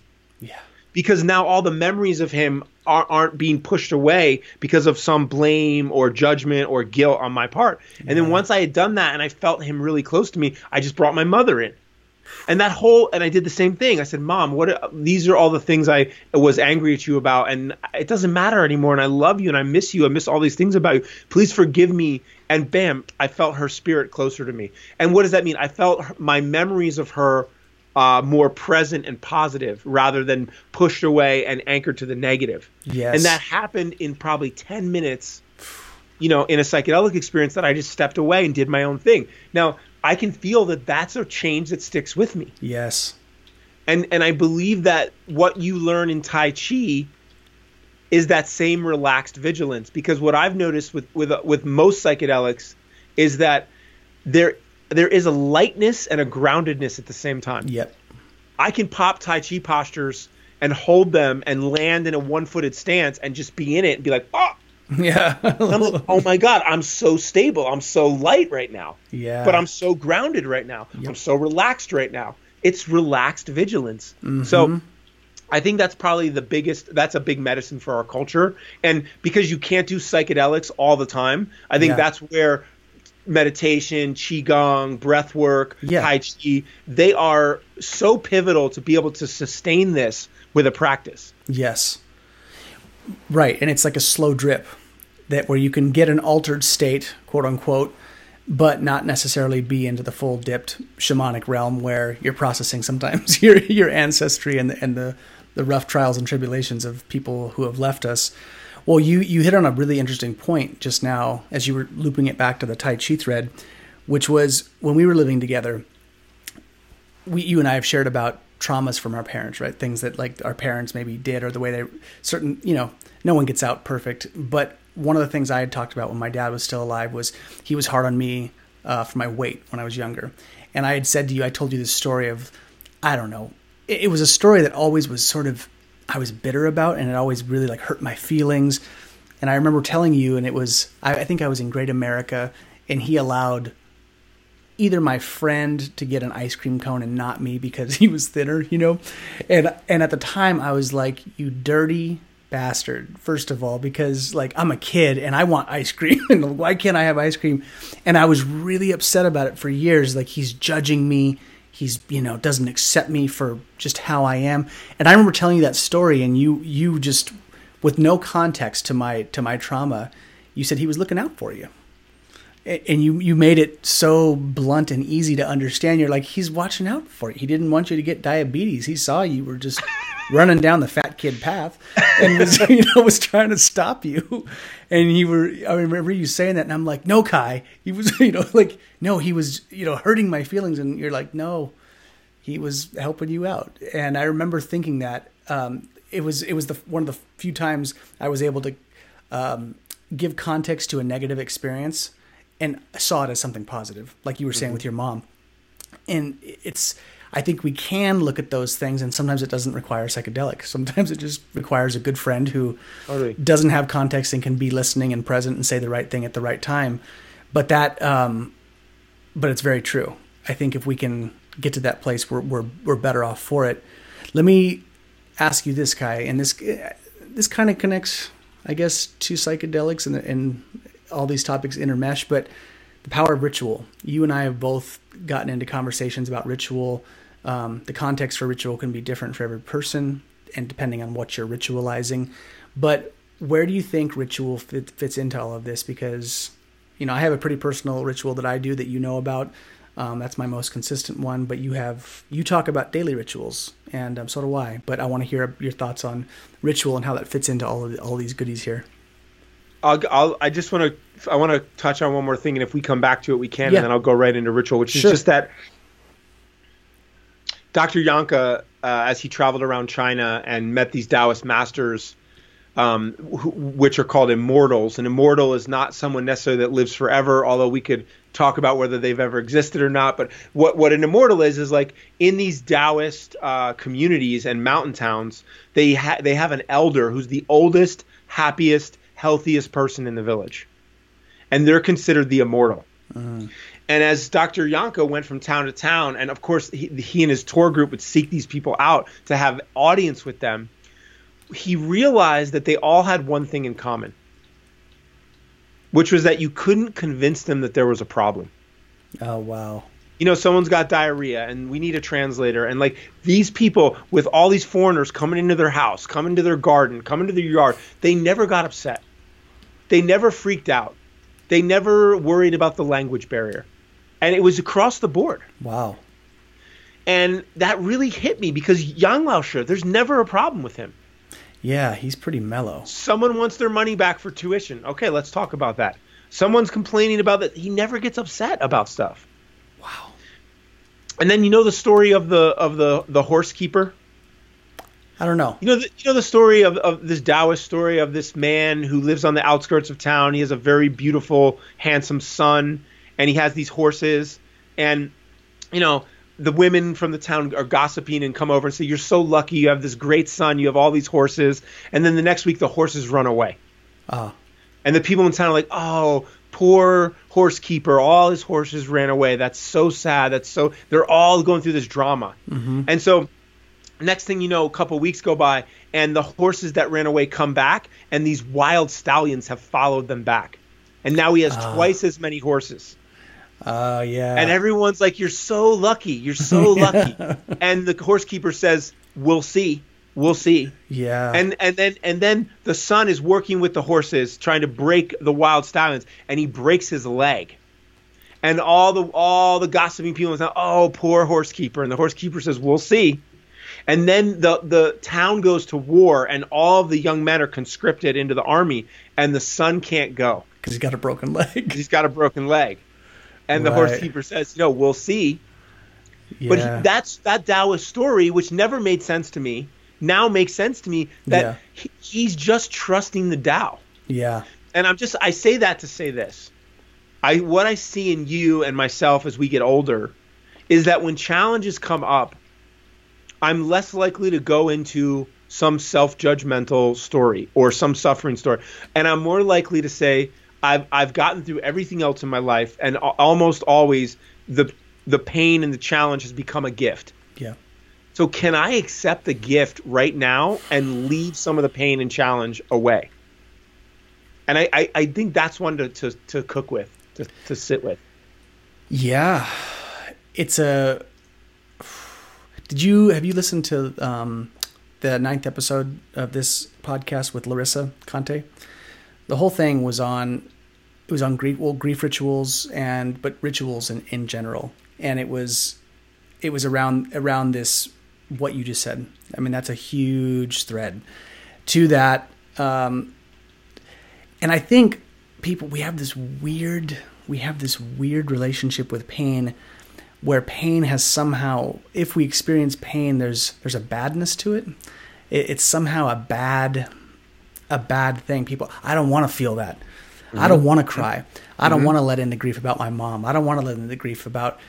And this thread that you're talking about just now, what Larissa has stressed to me, she's she says that for one you can't you can't avoid it, and to avoid it is going to rob you of life. So let me let me put i want to there's a wisdom teaching that's been dropped on me yeah i'm still sitting with it and i'm gonna i want to i'd like to say it to you and you tell me what it means yeah yeah okay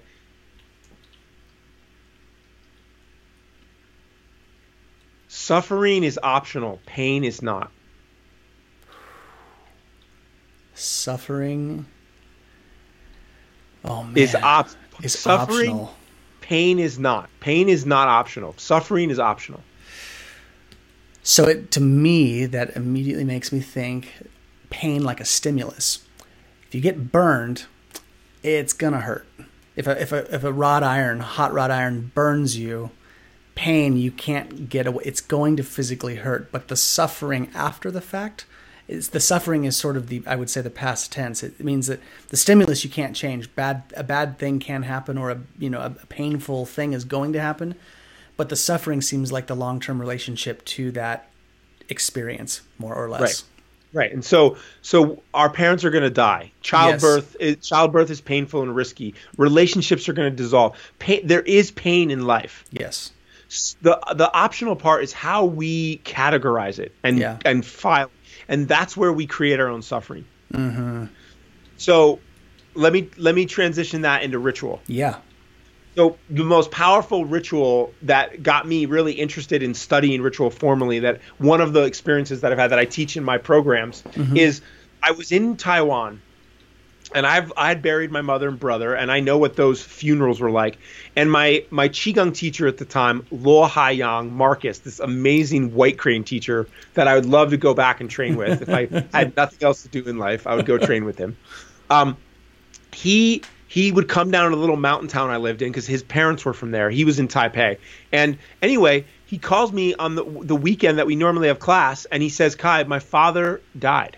Mm and I said, "Oh, well, um, you know, I'll just let me know when you come up for air, and we'll start training again later." He goes, "No, no, no. I'm coming this weekend for the funeral, and I'm we're gonna train every morning, and then I'm gonna go to the funeral after." And I'm like, "Oh, teacher, you don't have to do that for me." That's what he's like. No, there's nothing I'd rather do than pass on my gift and lineage, and you know, not like giving me his lineage, but you know, yeah. pass on his work, and and then go. That'll be the, like the best way for me to prepare anyway.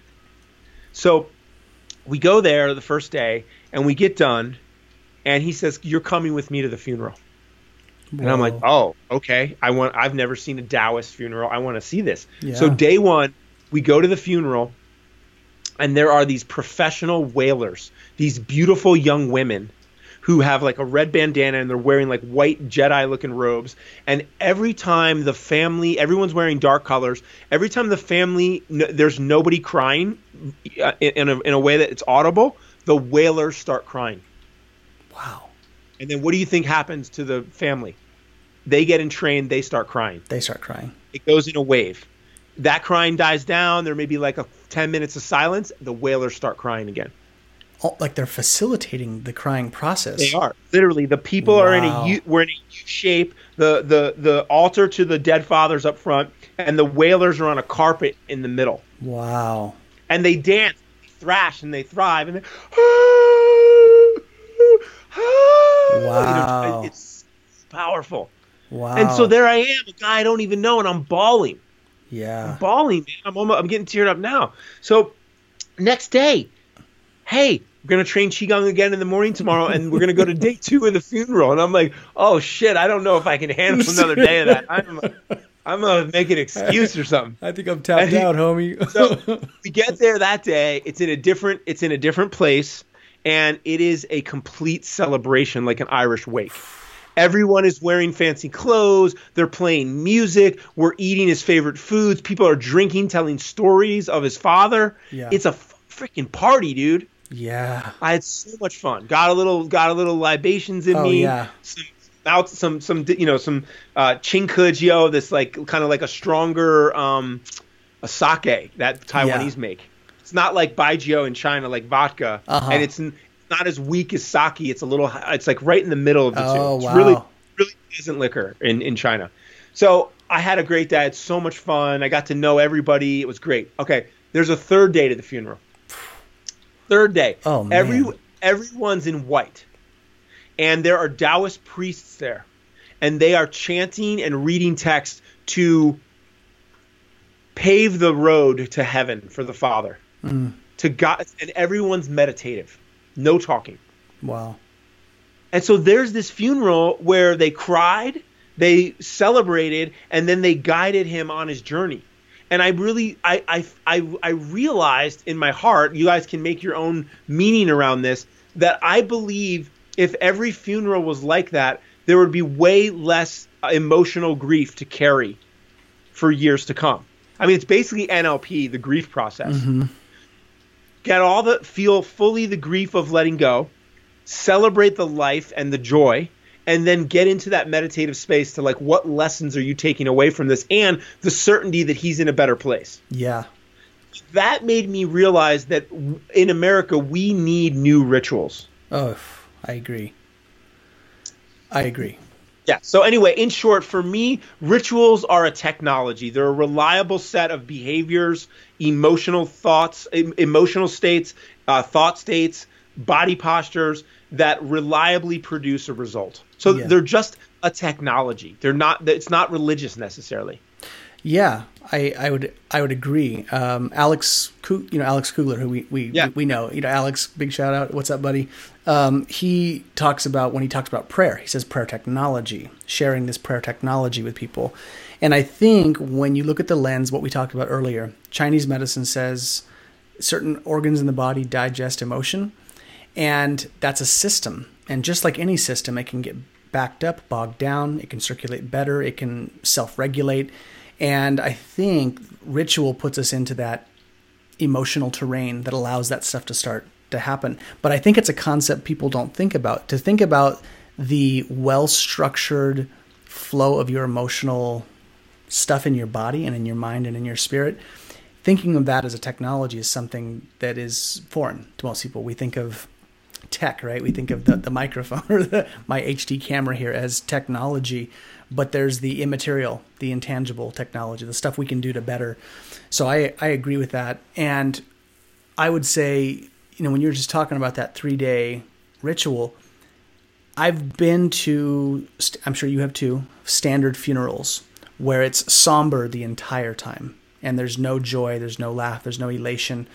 Um, and I have been to celebration of lives where it's mostly celebration and not a lot of um, what you would call somber or grief. And I feel like the marriage is between the two when there are moments, it's polarity, what we're talking about, how we keep fire and water balanced.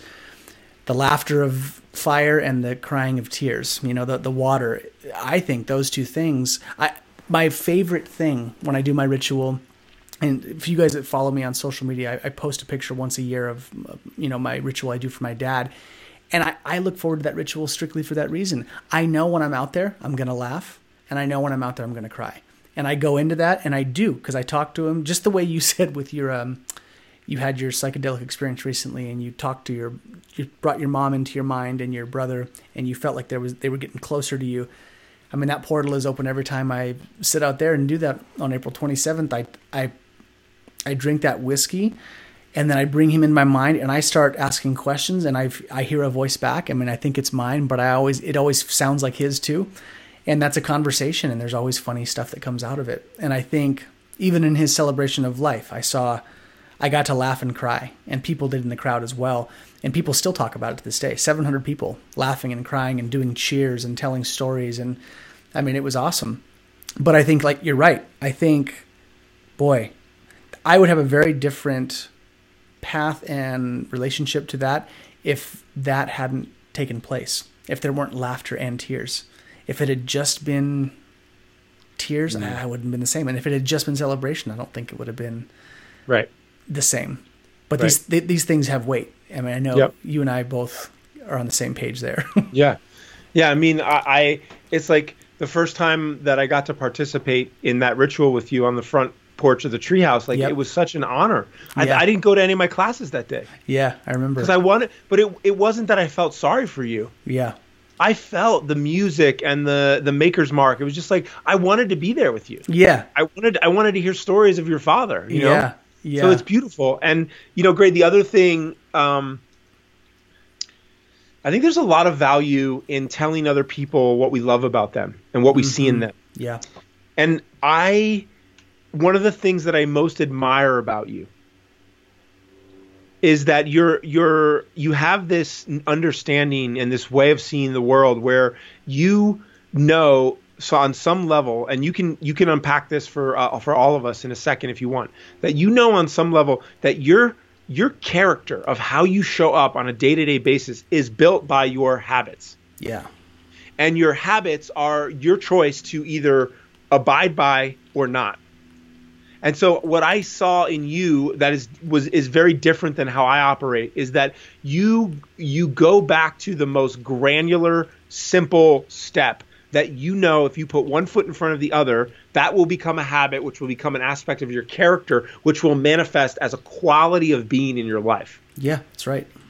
I've I've I've seen that in you time over and at times it's been confusing at times it's been frustrating at times it's been uh, uh, all kinds of things yeah. but ultimately i see the efficacy in it yeah well thank you I man see that it that it works and so you know really you're a you're a master of ritual well, thank you, man. I appreciate that. And um, I mean, it's been an evolving, long studied process, and I I don't think I even knew what I was doing for a long time. But but you're right that that is how it has come to pass. So I appreciate you seeing it um, because it's something that's really helped me.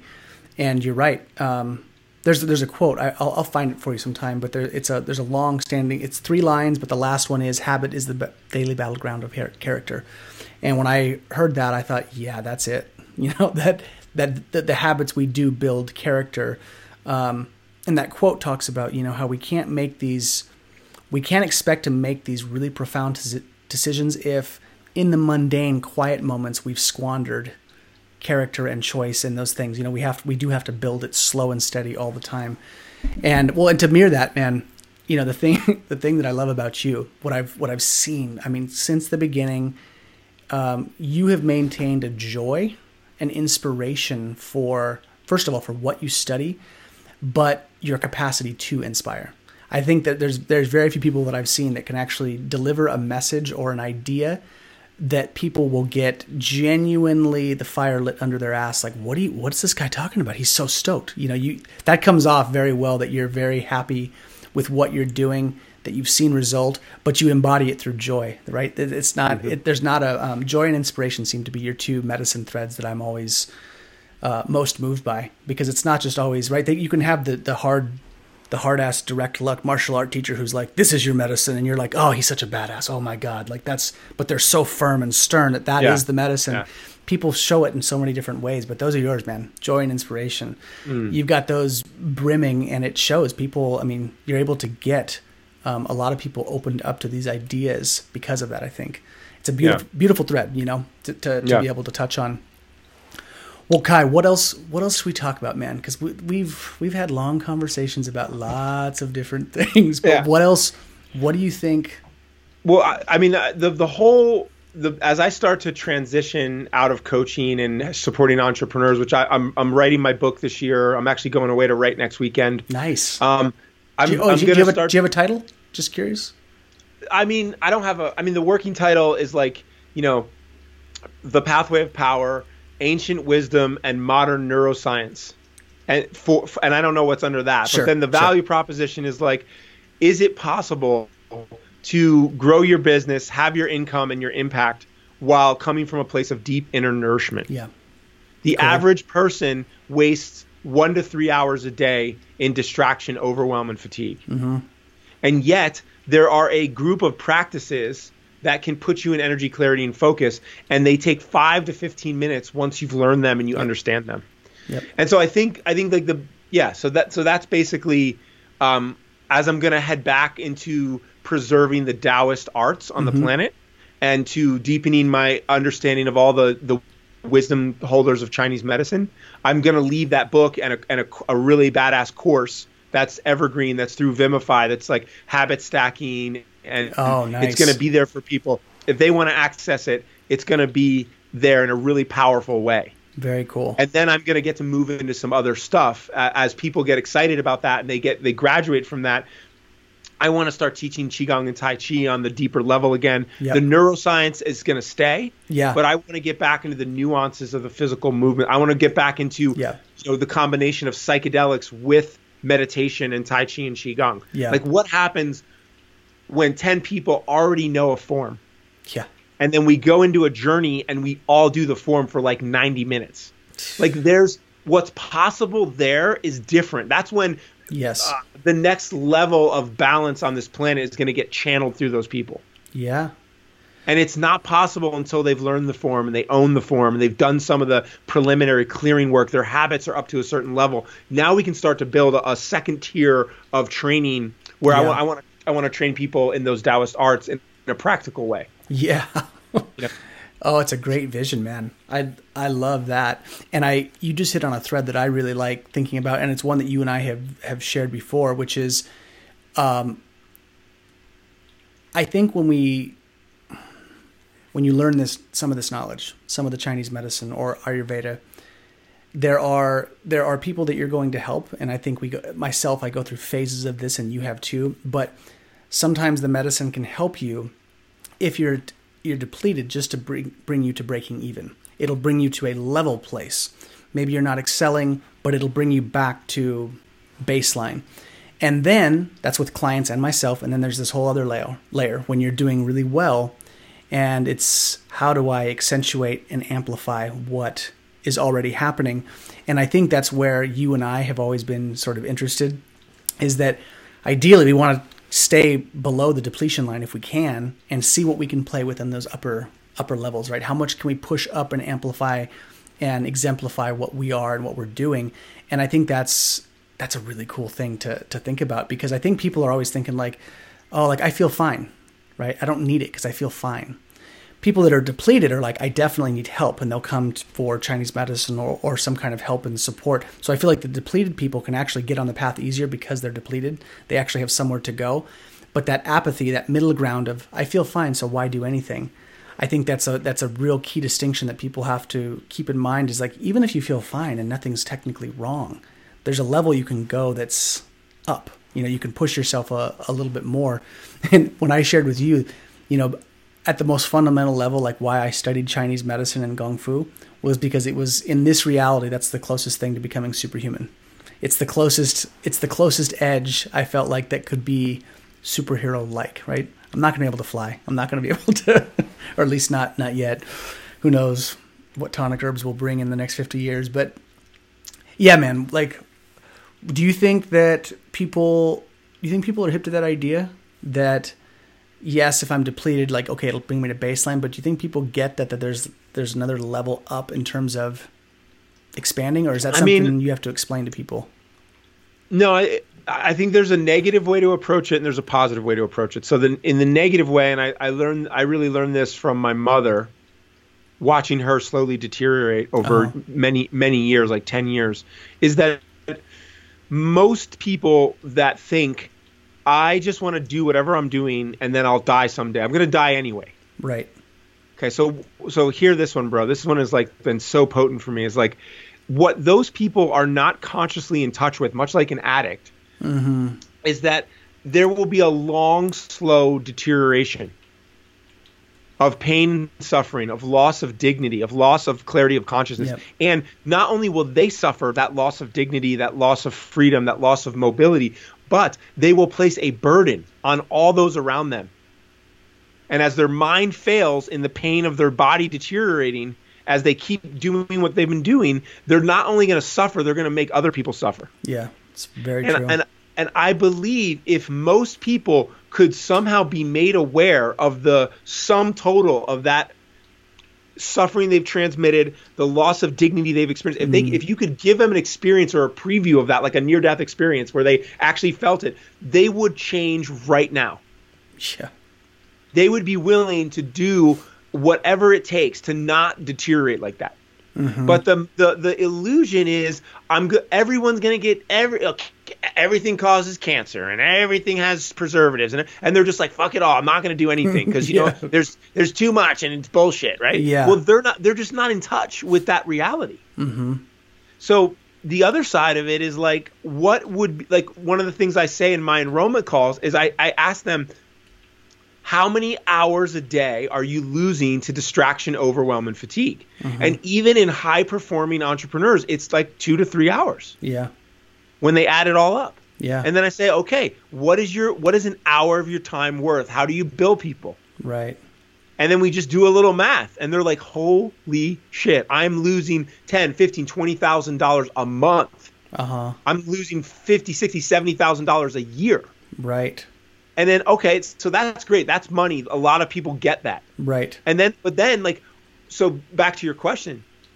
If you were to incorporate some tonic herbs, if you were to learn some breathing practices, if you were to do Tai Chi, if you were to have a, a more healed heart around trauma and feel more comfortable in your own skin, mm-hmm. what what would be possible in your life? And It's a and that's damn the, good question. that's the way I think that's the ins- that's the way to inspire people into and you know from from a deeper perspective I believe when people are living their life at that above just surviving Yeah. that's when the world's problems start to get solved Yeah. I agree, man. Yeah, hence why I asked the question. And it sort of as you were talking, it sort of brings me to my kind of this this last thread I want to touch on you touch on with you is that you know you've tossed around the word virtue for for many years and talking about um, in in very positive context the the virtue of people being virtuous in their dealings and is there a way you conceptualize because i think with i'm curious about this because you're working with entrepreneurs you're working with large scale businesses in that regard. And what we see in modern times right now is there's a lot of dishonesty amongst politicians in uh, you know policy media. There's so much what you would call non-virtue. And nowadays people are starting i mean there's definitely it's always been there right? People always appreciate integrity and whatnot but it seems like the currency for that is so much more there's so much more at stake nowadays for people to be um, clear in their communication upfront and transparent about business practices about their personal proclivities in business you know knowing who, who to hire out not to screw someone over.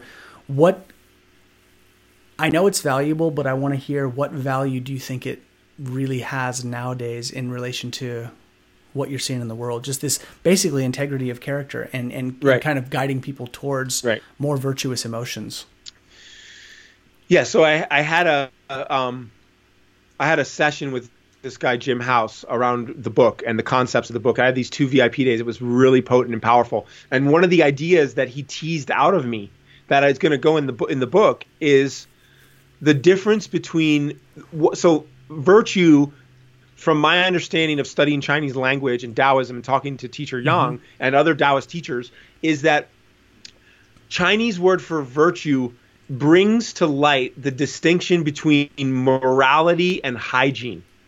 ooh Morality and hygiene, and I'll break it down for you. So, like, Yeah. mo- morality is like, don't masturbate because God will punish you. right Don't do this because it's bad. Mm-hmm.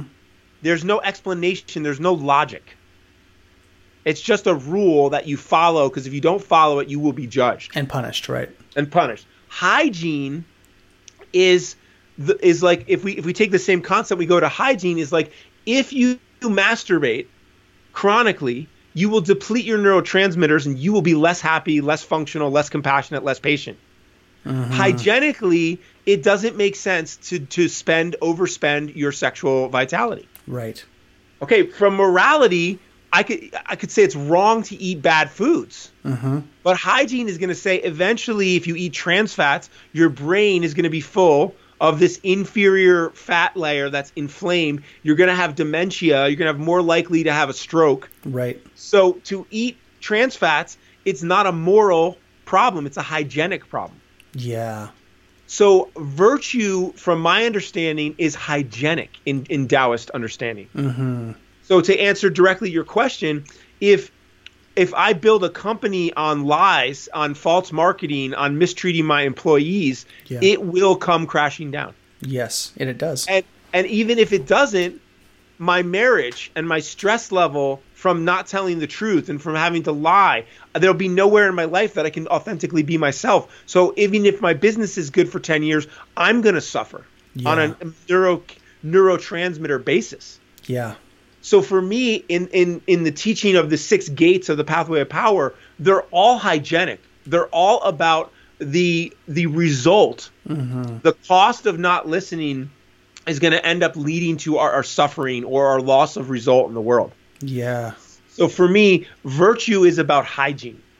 I like that distinction. That's a that's a great distinction because I think that's that's a big one, man. That morality piece, as you were talking about it, that's the Judeo-Christian. I'm being judged, so fuck everything, and I'm not going to deal with anything because I don't want someone looking at me and judging me. And that's about where it begins and ends. And people are resentful and push back to things that could potentially be quote unquote good in their life. And if it's hygienic, like you're saying, that's that's a much more positive filter in terms of here's what you're losing. Here's what's what will go away and what and and I think it also opens the door what's possible. What's what could be happening here. But I think that's that's a question I ask myself for my own personal development. And then I ask um, I'm asking you know to people that are in businesses too. I'm always amazed at how fraudulent and how criminal some of these things can happen in the world and they do fall apart eventually and um, getting people to realize, I guess, that you know integrity of character is a very valuable currency. It's real. It's important, and I'm just glad that you're doing that kind of work. I'm glad that you're getting uh, people exposed to Chinese medicine, to the concepts of peak performance to help adapt to stress, because I know your end goal is ultimately just to make the world a better place. Just just get people in a more optimal state so they can be delivering their gifts because we all have them. You know, we Yeah. just we just need help in usually we need some help in delivering them. Right. And and I think like I don't know if it's the same for you, but when I really boil down to my deepest deepest purpose and knowing on this planet is that I I love the earth. I love the redwood trees and the rivers and the mountains Me and too. the animals and I uh, my soul's contract I feel like if I were to know what it was Mm-hmm. is to help the earth make it through the the the you know the adolescence of humanity yeah. Well said. because because for me I- i'm just if i have control over my reincarnation when this planet is there's no trees and we're all living in bases and domes with cybernetic implants which we are headed there Right. one way or another that's partially going to exist Yep. I'm i'm not coming back here then Yeah. when there's no more trees and there's no more animals and there's no more lakes and grass then i'm done with this planet Yeah. and so my deepest desire is to and and so if I can just permit me to Yeah. have this little Yeah. existential exploration, if I Yeah, go one step forward, Please. I believe that the Taoist, the, the early Chinese scientists, the shamans, that the solutions to humanity's biggest problems are already existing in those texts and those approaches. And if they're used to guide science and research and technology, that we will develop it in a way that we actually survive and we use our technology to undo some of the damage Yeah. you know and and so the example that i always give is that just like for example we have this realization that the a major problem is stress, and that stress comes from the hyperactivity of our sympathetic nervous system. Mm-hmm. Oh my God, we need a way to balance the sympathetic and the parasympathetic. Guess what? The Taoists have a breathing technique for that. They have an entire form of thing called Tai Chi and Qigong. What yeah. does it do? It balances the sympathetic and the parasympathetic. Yep. Now, they're going to figure out additional qualities of the human body. Mm-hmm. And then they're going to go to a drug or a surgery. And I'm going to be over here and I'm going to say, guess what? There's a technique that's already exists that modulates that naturally. Yeah. And then I'm going to be able to go in to all the practices and I'm going to be able to experiment. I'm going to be able to bring that forward to people that don't want to do the drugs, the surgery, or the implants. Yeah.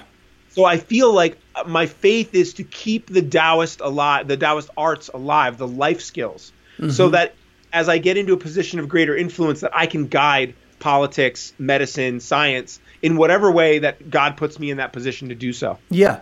So yeah. that that's like my deepest truth around my purpose in life. Oh, it's I love it, man. I, and I, it's a I mean it's a beautiful, it's a beautiful sentiment too. I think I, I I agree with you. I the technological era where we're going, the way boy, the state of the planet, there's lots of things to be that you're pointing to that I think are just on point in terms of how we're navigating and moving forward. And I'm the same way. I think you, you and I have had this conversation in the past where it's, you know, this go round, you know, I don't want a VR set attached to my head as a way to interface with reality. I'm not saying I wouldn't ever use one. Like that's, I'm not, you know, phobic and unrealistic, but I don't want it to be like, God, I just, I would never, I thought, you know, like we're all trying to replicate what we already have. You guys are all trying to replicate virtual reality. I'm like, this reality is as virtual as it gets. like the, the, graphics are on point. You know, it's, yep. Yep. it's really nice here um, if we allow it to be, and we just have to, you know, keep working towards creating something good. But man, Kai, is there anything else, man, you want to parting words that you would like to uh, give to the audience in terms of things we've touched on or anything in particular? Yeah, I'll just end with some gratitude. Like the thing, one of the things I'm most grateful for right now is the primal resurgence that's happening as a counterpoint to the technological development. Like uh, this year, for the first time at the Paleo FX mm-hmm, conference, mm-hmm. they there's a conversation around the fact that part of paleo culture was psychedelics. Oh wow! and that there's this need to go back into these primal experiences just like we know that the the primal diet with no no added right. has massive benefits we know that intermittent fasting has all these benefits we're going back to a more natural technology to stimulate our evolution from the inside out yeah and so i Thank would just God. say for those of you listening to this find a time every week at least if not every day to find your primal nature to be barefoot in the grass to breathe deep to get in some cold water just jump in and jump out cold showers like throw a kettlebell around swing a mace yeah wrestle with somebody because you you will be you will your body and your emotions and your evolutionary capacity will be turned on by that contact with nature in a way that will prevent illness, will increase your capacity. So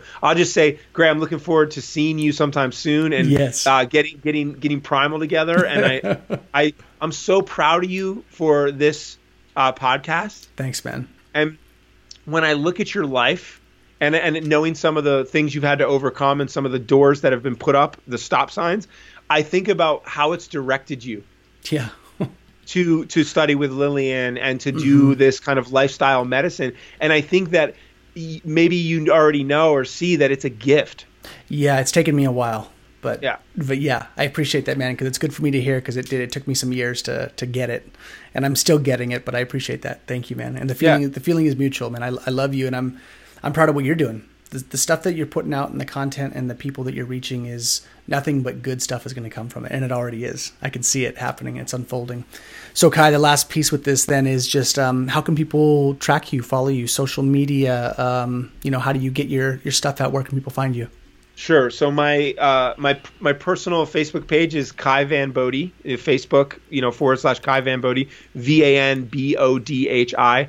I have weekly uh, lives on there. I'm you know doing one tonight on the power of four, how to align ourselves with the you know the forces of nature and the higher cycles. My website is pathwayofpower.com. There's a, a quiz on there about figuring out where you leak the most energy and what you can do to seal it up. Beautiful. And, and then the last piece I'll just say is like my current ask is like I'm working with men right now uh, around turning their our addictive nature and our mask that we wear, which is usually masturbation, alcohol, sugar, caffeine, and cannabis. I'm I want to support. I am supporting powerful men who have a really big purpose, and yet they know that they're they're escaping, they're numbing, and that it's it's it's jeopardizing their larger mission. Mm-hmm. I have a system of breath work and practices to get unplugged from porn and masturbation, to turn that into more vitality, more strength, more performance, and to just turn that addiction into a greater degree of primal power. So if you're hearing this and that's your man or that's someone you know or it's you, just reach out directly and I will give you like a 90 minute call where we'll look at your vision We'll look at what's in the way, and if we're fit to work together, we'll explore that. Otherwise, I'll give you a couple things you can start right away to get you back on track. Beautiful, Kai. I love it, man. Well, thank you, Kai, for the time for being here. Um, it's always always fun talking to you. we need to do it more. we need another man movie night here soon. So totally, totally, bro. And late down the line, I, when we're in person together, I'd really like to do an extended uh, kombucha beer format and let it see how see where the the cosmos takes us. I will take you up on that for sure. Yeah, can be a bonus one. So. Sounds good. All right, Art Amigo, thanks a lot, man. Yep. Later, Take bro. Care.